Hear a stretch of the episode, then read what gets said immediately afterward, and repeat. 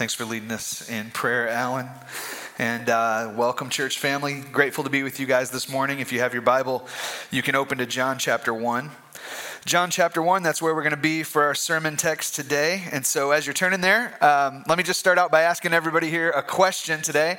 Uh, my question for you is this um, When was the last time that you were amazed by something that you saw? When was the last time you were stunned by something you saw? You saw something and you were just awestruck. When was the last time that happened? On Thursday night, um, my kids and I were coming home from my in law's house, and uh, we got home around 10 p.m., and it was uh, just a incredible. It was just one of those nights where the sky is so clear and you can look up and you see the moon and it's so bright. And I, you know, we uh, we got out of the car. My my oldest daughter Reagan looks up at the sky to to see the moon, and all of a sudden she kind of yells out, like caught my attention. She said, "Whoa! Did you did you guys see that?" And I was like, "No, what'd you see?" And she said, "I saw a shooting star. I've never seen one before."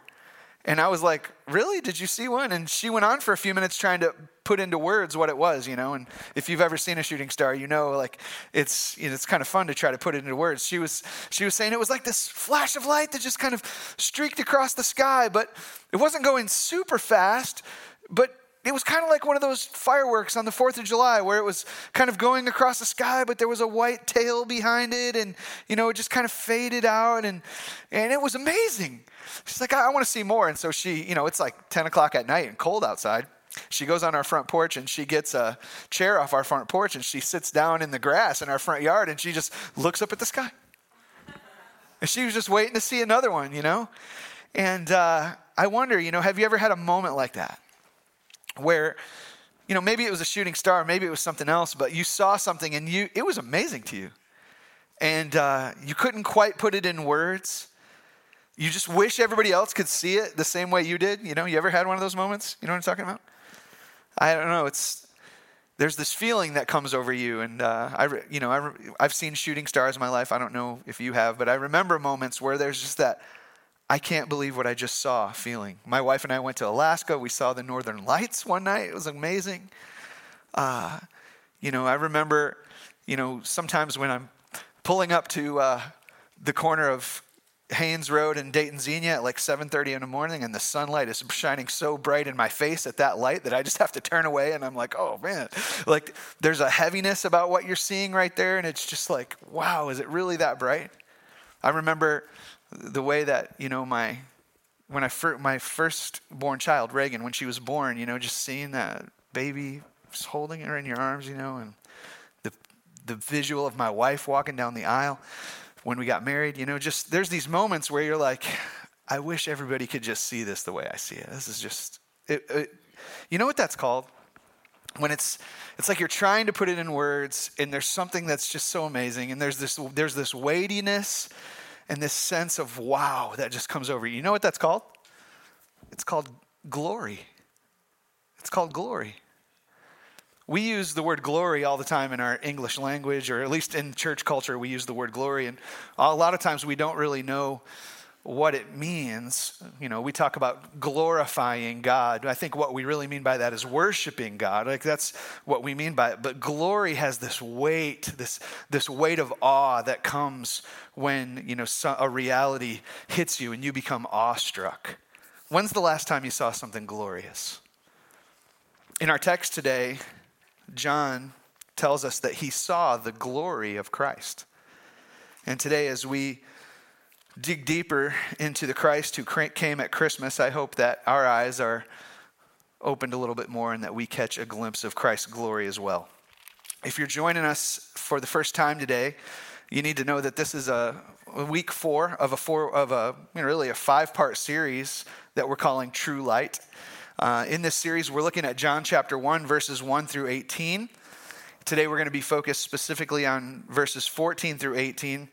But uh, I think it's always helpful to remember where we've been in our study so far. So, we're looking at the Gospel of John. We remember that this John who wrote the Gospel of John, he was one of Jesus' closest friends. He knew him better than perhaps anybody else, um, any of the other disciples. Uh, we know that John's purpose for writing this gospel he says, is so that you might believe that Jesus is the Christ and that by believing in him you would have life in his name, right? So John wants us to read these things about Jesus, believe, and then experience the life that comes through true belief in Christ. We talked about this in verses 1 through 5 that John wants us to see Jesus as the light and the life of the world. Um, verses 6 through 8, John wants us to show Jesus as witnesses to the world, like John the Baptist. Uh, verses 9 through 13, we're really all about receiving Jesus into our life and becoming true children of God. And that's where we've been so far. Today, we're going to look at verses 14 through 18. And today, again, we want to see Jesus for who he really is the glorious Christ. We want to see the glory of Christ at Christmas in his incarnation. So let's look at John chapter 1, verses 14 through 18. The Word of God reads this way It says, And the Word became flesh and dwelt among us, and we have seen his glory. Glory as of the only Son from the Father, full of grace and truth. John bore witness about him and cried out, This was he of whom I said, He comes after me and ranks before me because he was before me. For from his fullness we have all received grace upon grace. For the law was given through Moses, grace and truth came through Christ. No one has ever seen God, the only God who is at the Father's side. He has made him known. This is God's word, and the grass withers and the flowers fade, but the word of the Lord remains how long? Forever, forever. Praise God for his word. Glad we get to open it together today. Uh, in our text today, John makes that statement. He says that we have seen his glory, glory as the only Son of the Father. Um, when John says glory, what does glory mean? Again, uh, the word glory in the original Greek language is the word doxa. It has to do with majesty and splendor, right? When you see it, you know something magnificent is there, right? Which this is really interesting to me because when John says we have seen Christ, we have seen his glory, I think it's interesting because the Bible relates over and over again that really Jesus, as a, as a man, um, when you were just to look at him, you wouldn't have seen anything super impressive. Right? He was a baby, grew up as a child, as a teenager in the temple, and then grew into, you know, being an adult man. In fact, in the gospel accounts, people are talking about Jesus being the Son of God, and what do the crowd say about him? Wait, you're talking about the carpenter's son, right? He's just a regular guy. And at the cross, this man, Jesus, wouldn't become anything impressive to look upon at all. He became grotesque to look upon. Bloody, beaten, torn to shreds at the cross. It, it, he was the words of Isaiah the prophet were fulfilled. Isaiah 53 verse 2 which says that he had no form or majesty that we should look upon him and no beauty that we should desire him. So seeing his glory has to mean something, you know, much more than just looking at him with your eyes and kind of seeing the way he looked. It must mean something more than that. So, what's John talking about specifically? What does he mean when he says we have seen his glory? John might mean different things. Um, John uses the word glory throughout his gospel uh, in different ways. In, in John chapter 2, um, Jesus goes and he, turn, he performs the miracle of turning water into wine at the wedding in Cana. And John says this this is the first of Jesus' signs that he did at Cana in Galilee, and he manifested his glory. In John 11, verse 40, Jesus raises Lazarus from the dead, and then he says to Martha, did I, not, did I not tell you that if you believed, that you would see the glory of God? So maybe when John is talking about Jesus' glory. Maybe he means we've seen his miracles. Maybe John means that uh, when we saw his glory, maybe he, he's referring to the brightness of Christ at the Mount of Transfiguration, right? Because remember, in the other gospel accounts of Matthew and Mark and Luke, those gospel accounts tell us that John, who wrote this book, went with Peter and James to uh, the high side of a mountain. And while they were there, Jesus was transfigured. His robes became, you know, brilliantly white. And he was standing there, you know, kind of in his heavenly form with Moses and Elijah. And so, since John has been talking quite a bit in John 1 about seeing the light of Christ, is he maybe he's talking about the glory of Christ at the Mount of Transfiguration? Maybe John means something more like we've just seen all of who Jesus is. Right, we, maybe he's talking about the fact that they finally they, they've seen the glory of Christ as if they finally recognized he was the eternal, exalted Son of God who was from the beginning. Because in John 17, Jesus prays and he mentions the glory that he had alongside the Father before the earth began, before the world was created. He says, uh, I want my disciples to see my glory. And, you know, so all these things, John uses the word glory maybe in reference to miracles, maybe in reference to you know the, the Mount of transfiguration and the heavenly image of christ maybe it has to do with christ's exalted position and his character as the son of god in the world um, as i was reading this week i came across this statement from john macarthur where he said this john macarthur says john talking about the author of the gospel john could say it this way we saw his love we saw his mercy we saw his wisdom we saw his knowledge we saw his power, we saw his justice, we saw his holiness, we saw his compassion, we saw his omnipotence, we saw his omniscience, we saw his anger, we saw his wrath, we saw his kindness, we saw his patience, we saw it all. We saw it all. I think this is something more about what John means when he talks about seeing the glory of Christ. That, yeah, he saw the miracles. He saw the, the transfigured Christ on the mountain. He saw, he came to understand who Jesus was as the exalted Son of God. He, he saw the way Jesus lived day in and day out and all the wonder and the real life Jesus for who he was. And he says, We have seen his glory. I think that John is saying that he saw all of who Jesus was. And he wants, he's writing now because he wants his, belie- his readers to believe in Jesus Christ for all that he is. Have you seen Jesus today? Are you, are you seeing him more and more to come to understand all of who he is? I hope that's what you see in Christ this Christmas. That's really the big call from this sermon today. See the glory of Christ this Christmas. Simple call for you and I today. See the glory of Christ this Christmas. Our text shows us three specific things about Jesus that I believe help us see his glory at Christmas. I want us to look at those three things together, and I hope that you are truly moved in your heart to worship him. So let's look at these three things together. We see the glory of Christ when we see, first of all, what he became. When we see what he, what he became. Our text tells us in verse 14 that the Word became what? Flesh and dwelt among us. The Word became flesh. And again, if you're new to the scriptures, you need to understand that here in John 1, when he talks about the Word, he's talking about the person of Jesus Christ. You know, he's the Word that became flesh, who was with God in the beginning and was God in the beginning. The Word is Jesus. And when John says that the Word became flesh, what does that mean?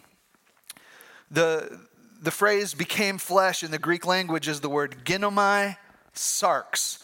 It, to, to ginomai means to become something. It means to have something come to pass or to be done. When, when something becomes something, it means that it wasn't that thing and then it was. It, it hadn't happened and then it happened, right? So, so what's he saying? That the Son of God became flesh. He had not been flesh before, but then he became flesh. You know, it, it hadn't happened that way before, but then it did. That word flesh means, you know, that he put on the substance that covers your bones and contains the blood, which will become very important because what is the acceptable sacrifice for sin? The blood of the spotless Lamb of God. How important is it that Jesus became human? He could shed his blood. It means this Jesus, you know, is putting on flesh. It's the doctrine of the incarnation that we celebrate at Christmas, and it's very important. We're going to get into it more and more throughout this sermon today, but I do want to just reiterate Jesus was fully human when he was on this earth. How human was Jesus? Let me just remind you Jesus experienced family life. Jesus had a family tree, he had lineage. We read about it in the opening chapters of the Gospel of Matthew and Luke. Jesus had brothers named James and Joseph and Simon and Judas, Matthew 13 tells us. Jesus had sisters, Mark 6 3 says. Jesus came from a Jewish background. John 4 9. Jesus loved his mother, and after he died, made sure that his mother was cared for, John 19 says. Jesus experienced not just family life, but Jesus experienced growing up Right? He was born as a baby in a manger. He went through adolescence. Luke chapter 2 tells us that at age 12 he was in the temple. He grew up in both wisdom and stature, Luke 2:52 says. He ended up having a job. They call him the carpenter in Mark chapter 6 verse 3. He became a man and started a ministry around age 30, Luke 3:23 says. Jesus grew up. He experienced basic needs like we all have. He got tired. Right? He, he, went, he went to sleep in a boat. Right? He, got sleepy, Mark 4 says. Jesus got hungry and he wanted to eat. The devil could tempt him with food and he cursed a fig tree that didn't produce figs in Mark 11. He, he, he got thirsty and he asked the woman, for, uh, the woman at the well for a drink in John 4. So Jesus experienced basic life needs. Jesus experienced church life like you and I did right now. Oh, he, he grew up going to worship at the, on the Sabbath in Luke chapter 4. Jesus experienced various types of people sick people, dying people, old people, young people, godly people, wicked people, demonic people, religious people, people from different races and cultures. Like Jesus experienced all types of people. Jesus experienced celebrations. We already mentioned he went to a wedding in, John 2. He turned the water into wine. He went to parties. He liked to go to feasts and festivals. Luke 2:41 tells us. Jesus experienced human emotional turmoil. Jesus was troubled in his spirit, John 13, 21 says. He got angry and overturned the tables in the temple, John 2 says. He got frustrated with his disciples and said to them, Are you so dull? Mark chapter 7. He got sad and he wept when he entered Jerusalem and after Lazarus died in John chapter 11. Jesus became in agony and anguish. And in Luke 22, it says that he sweat drops of blood. Jesus experienced turmoil. Jesus experienced pain and suffering. He was beaten and whipped and nails driven in his hands and a spear in his side, and he bled and he cried out from the cross. And he breathed a final breath and he died. How human was Jesus? Jesus experienced the full gamut of humanity. I think this is important for us to remember today because uh, in our culture right now, you know, the thing we often have to defend, we often today have to defend Jesus' divinity. Not everybody wants to admit that Jesus was God. But in the first century, the debate was, you know, around Jesus' humanity. Was he really a human being? This was the, the debate that came up uh, in church history with the rise of Gnosticism. And the Gnostics said that Jesus seemed to be human, but he really wasn't. He was more like a ghost or a phantom. Uh, he, they, they had stories about how Jesus would walk on the beach, but when he walked, he wouldn't really leave footprints in the sand, right? Like things like that, that he was more of a ghost. And they said that Jesus wasn't God in the flesh, and he couldn't be God in the flesh because flesh, you know, in their view was sinful. And so, because he couldn't be sinful, he couldn't have a real body like everybody else. And the scripture goes on to teach that that is actually heretical in nature, it's, it's demonic in nature to believe that. So, John emphasizes Jesus' humanity in his gospel, and he emphasizes it even more in his epistles, 1 John, 2 John, and 3 John. And in fact, here's what he says in 2 John 1, verse 7. He says, For many deceivers have gone out into the world, those who do not confess the coming of Jesus Christ in the flesh. Such a one is the deceiver and the antichrist. Think that's important that we recognize the humanity of Christ? Fully God and fully man, not partially man, like fully man. John understood the importance of seeing that Jesus came in the flesh. And so when we see the glory of Christ, we need to see what he became. He became flesh of mankind like you and I.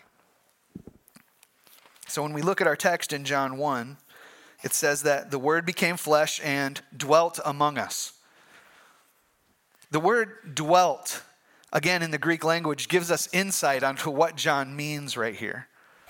The word dwelt in the Greek language is the word skinao. And you know what skinao means? It means to set up a tent or a tabernacle. which I think is really interesting because we have to remember John, the writer of this book, is a Jew. He, the Jews were very familiar with the history of Israel and the Israelites, and they would have known their Old Testament scriptures and the story of, of uh, Israel traveling through the desert. And what did they have? This portable tent, right? This portable temple that they would set up when, wherever they went, where, where really that temple became the house of the glory of God. And it was in that tabernacle and in that presence is where God's glory was made manifest for the people to see. So, what's John saying here when he says that Christ dwelt among us? He's not just saying that Jesus came to earth, he is saying that, but he's saying Jesus put on flesh, and his flesh made him tabernacle among us. Just as the people of the Old Testament saw the glory of God in the tabernacle, those in the New Testament can see God's glory in the person of Christ. John is saying that just as the plain tent of the tabernacle housed the glory of God, so did the plain body of Jesus. Amazing. See the glory of Christ in his incarnation at Christmas. His body was the tabernacle that housed the glory of God, which ties right into our second point. We see the glory of Christ not just in what uh, he became, but also in what he revealed. In what he revealed. And the Word became flesh and dwelt among us, and we have seen his glory glory as of the only Son from the Father. Glory as of the only Son from the Father. Um, I just think there's something small to point out here, but it might be helpful in your understanding of this little phrase in Scripture. John uses the word as and I think some of us can be sometimes confused about this. We often, in our English language today, we use the word as like uh, as a simile, right? In the in the sense of comparing two things. So we would say something like, um, "She's quiet as a mouse." Um, we don't mean that she's actually a mouse, right? Like we mean that you know that she you know is kind of like a mouse in that way. And so when we read the word as here, Jesus having glory as the only Son from the Father, you know, we need to understand John is not saying that Jesus isn't really God's son, but he kind of had glory like he was. John's not using as here as like a simile. Instead, he's, he's saying that Jesus is indeed God's son. The, in the way that I would say it is like this when I, when I commit my wedding vows to Rachel and I say, I, Jason, take you, Rachel, as my wife, I'm not saying, I take you like a wife. I'm saying, no, you're the, my, my wife now, right? Like, that's who you are. And that's how John uses the word as here. It's, it's a definitive statement. John is saying that Jesus had glory as the only Son from the Father because he was the only Son from the Father, the only begotten. That's who he was. And that's exactly the point that John goes on to make here in verse 18. If you still have your Bible open, just look down at verse 18. You know, John says, No one has ever seen God. The only God who is at the Father's side has made him known. So John is saying no one has ever seen God, right? Like our people in our fallen human sinful state, we can't look upon the perfections of God and live. Right? That's that's why he had to come in a tabernacle, right? He had to be he had to have a veil over his over the glory of God. He had to come in a human body. It's why we sing. What's the song we just sang? Hark the herald angels sing. Veiled in flesh, the Godhead see. Hail the incarnate deity. Right? Jesus tabernacled, but he displayed for us the glory of the Father. Our text says here that Jesus is the only God. He's at the Father's side, but he has made him known. Jesus makes the Father known to us, made him known is an interesting Greek phrase. It's the Greg, it's the, it's the phrase exegeomai. And it means to, to put on display or to, to draw out and show. It's where, uh, it's where we get our word exegesis. For those of you who are students of the Bible, you probably have heard this phrase exegesis. It's kind of a seminary level word where we talk about this Bible study method where we study the Bible and then we bring out what's already in Scripture. You exegete it.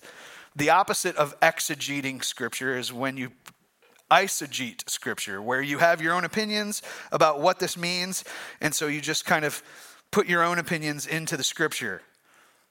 And John is saying that Jesus is the exegesis of God.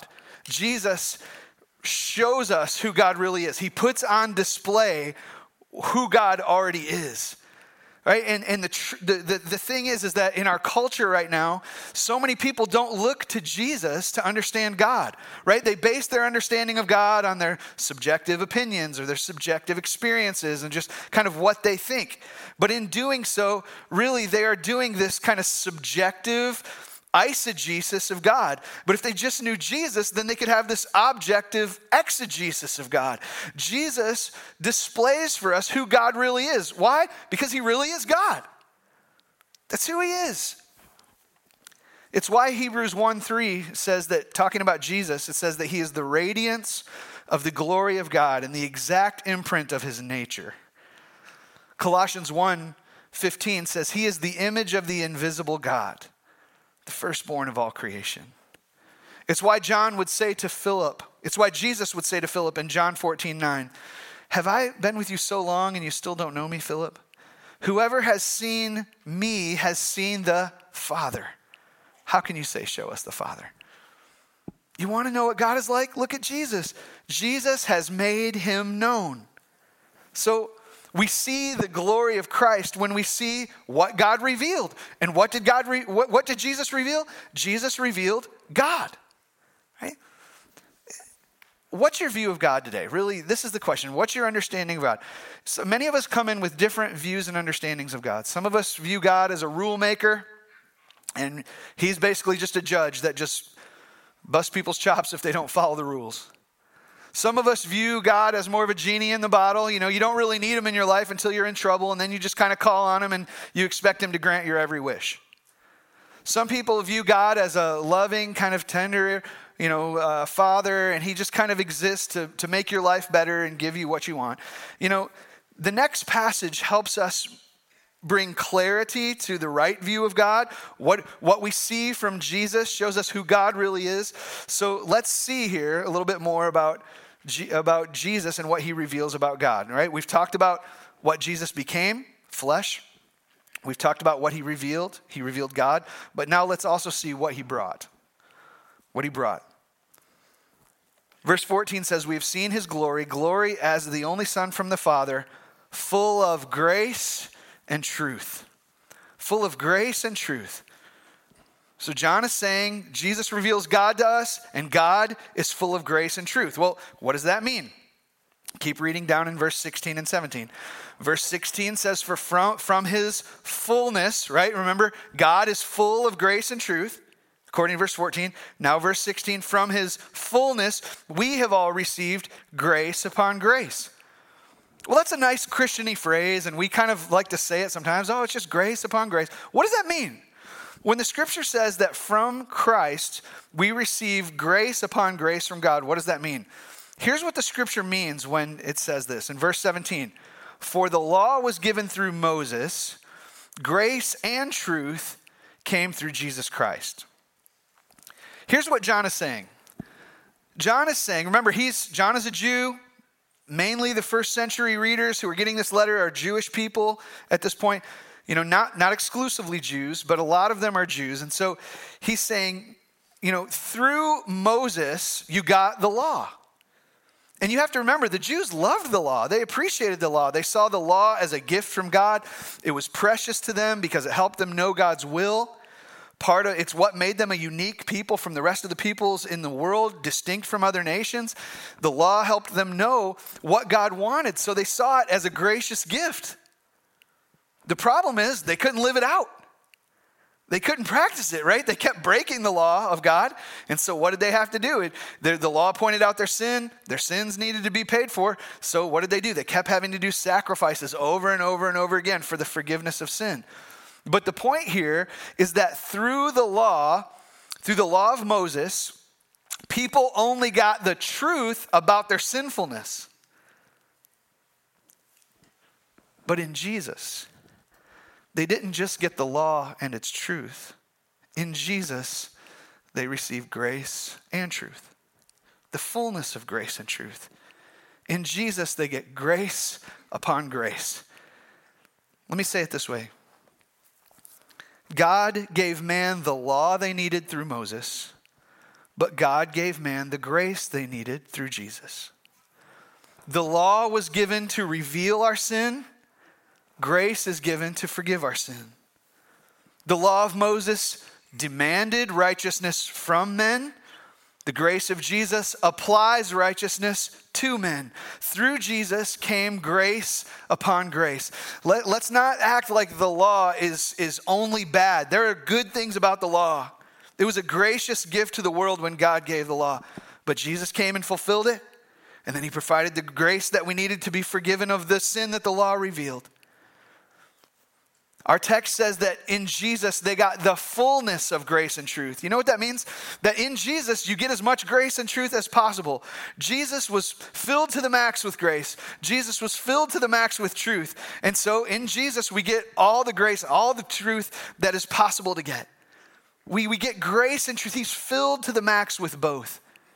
Jesus is not lacking in grace and truth. He's, he's not lacking in either of those. Let me just share with you a few things. He had so much grace that he could go to Peter and say, Peter, I still want you to feed my sheep. And he had so much truth that he could look at the Pharisees and say, You are whitewashed tombs. He had so much grace that he chose to do life with Judas And he had so much truth that he could drive the money changers out of the temple. He had so much grace that he could hang on the cross and say, Father, forgive them.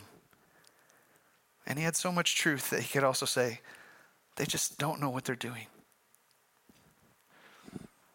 He had so much grace that he could look at the woman caught in adultery and say, Woman, I don't condemn you. But he had so much truth that he could say, Go and sin no more. Jesus was full of grace and truth. He was filled to the max with both. He wasn't lacking, and he's never going to run out. And I want you to hear this from me today. He is full of grace for you as well. He's not, he's not running short on grace for you this morning. He's not running on empty. He's never going to run out. His grace is, is it's like grace upon grace. It, the way the original language is, it's just kind of like the, the waves of grace keep rolling in. It's like if you look out at the ocean and you see a wave come in and then it kind of kind of fades back out and then another wave comes in and then it fades out and then another wave comes in. That's the way it is with God's grace. Like and sinners like you and I, like we need waves of grace like that, don't we? Man, we sin and it's just one wave of grace comes I got that covered by the blood of Jesus. Okay. Well, I got that next sin covered by the blood of Jesus. I got that next failure covered by the blood of Jesus. You know, waves of grace for you and me. When we see the glory of Christ, we see what he brought. He brought, he brought grace to accompany his truth. So the big question is this, and here's where we're going to bring it to a close. Have you come to see the glory of Christ? Really think about this this morning. Have you come to see the glory of Christ? Specifically, have you seen it in the Christ who came at Christmas? You know, do you stand in awe of him? Do you stand in awe of him this morning? Um, Wednesday night, Rachel and I went to the Schuster Center to see Handel's Messiah. And uh, if you've ever seen it, you know it's such an incredible performance, right? It literally takes you through the message of the gospel right? When these when these singers these choir singers and these uh, vocalists when they sing I, I, didn't realize this till i went they actually sing in english the whole time. Their opera voices i couldn't really tell what they were singing sometimes. But but you know you start to realize you know what they're doing the whole time? They're singing verses of scripture the whole time. And they're singing about creation and the fall and God's glory and the prophecies about Christ and Christ's coming and his death and his resurrection. And of course, there comes the, the kind of the climax of the whole performance where we come to the hallelujah chorus.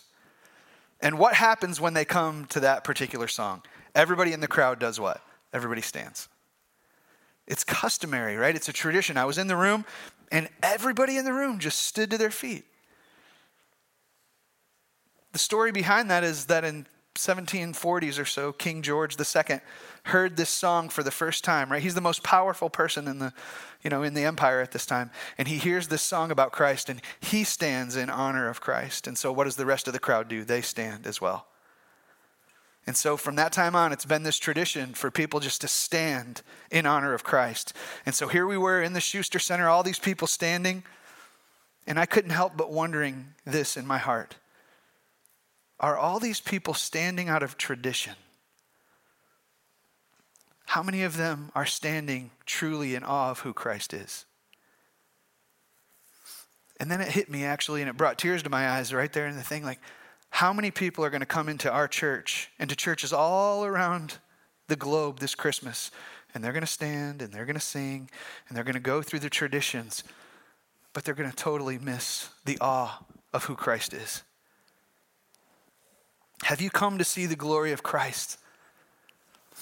I know we're going into the Christmas season and everybody's kind of focused on God and Jesus and all that. But here's the thing don't just go along with tradition. Get to know the Christ of the tradition, get to know the God of the tradition. See the glory of Christ at Christmas. At Christmas, we see the glory of Christ when we see what he became flesh. We see the glory of Christ at Christmas when we see what he revealed. He revealed God. We see the glory of Christ at Christmas when we, when we see what he brought. And he brought, he brought grace. So I got to ask you today, everybody in this room, you have to really think on these questions here. Have you seen Christ for who he is? Have you seen him as God? The Christ who came, at Christmas was God, God in flesh.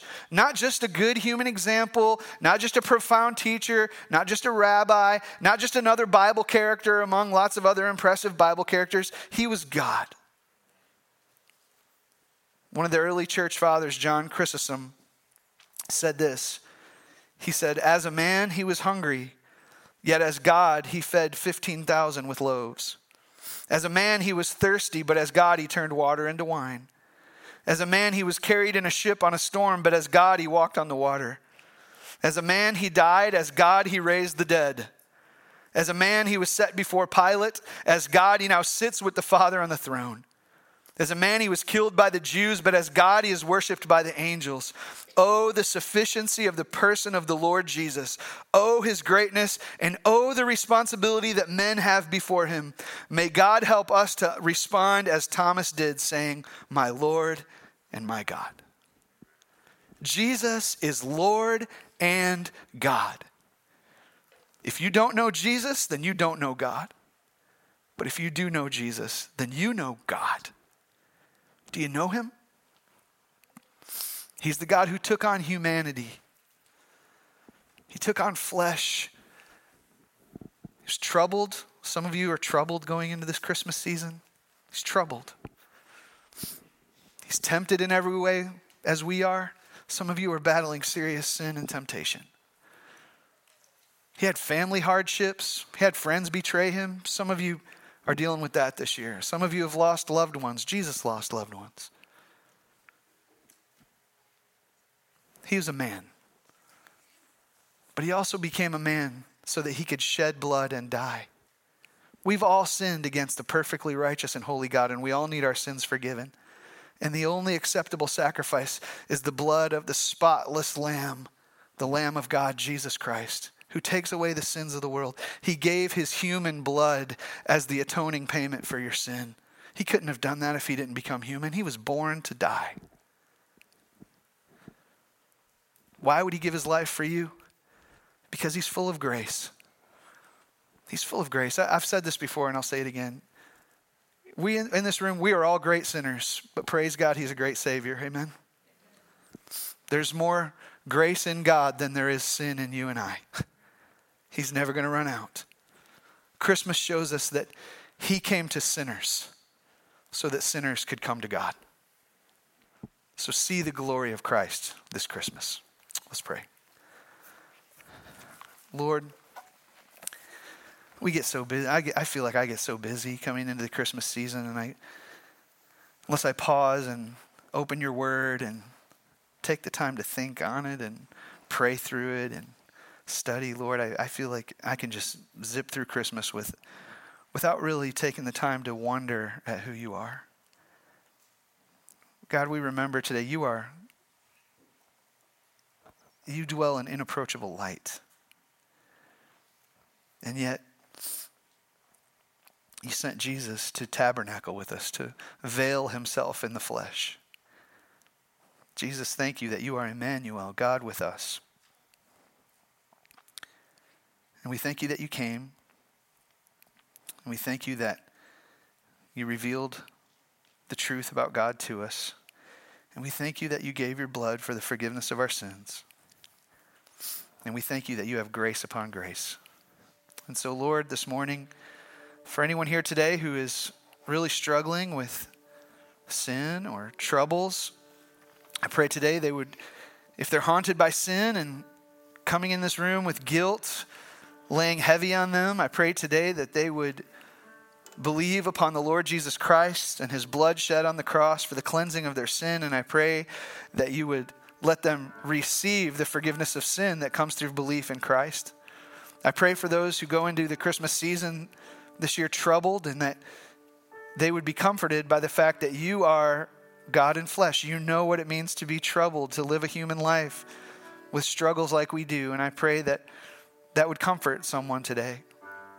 I pray, Lord, that you would let us be a church that when we go through the traditions of Christmas, Lord, that we wouldn't just stand, so to speak, in tradition, but we would stand in awe of you and worship you with wonder in our hearts. Pray this in Jesus' name. Amen.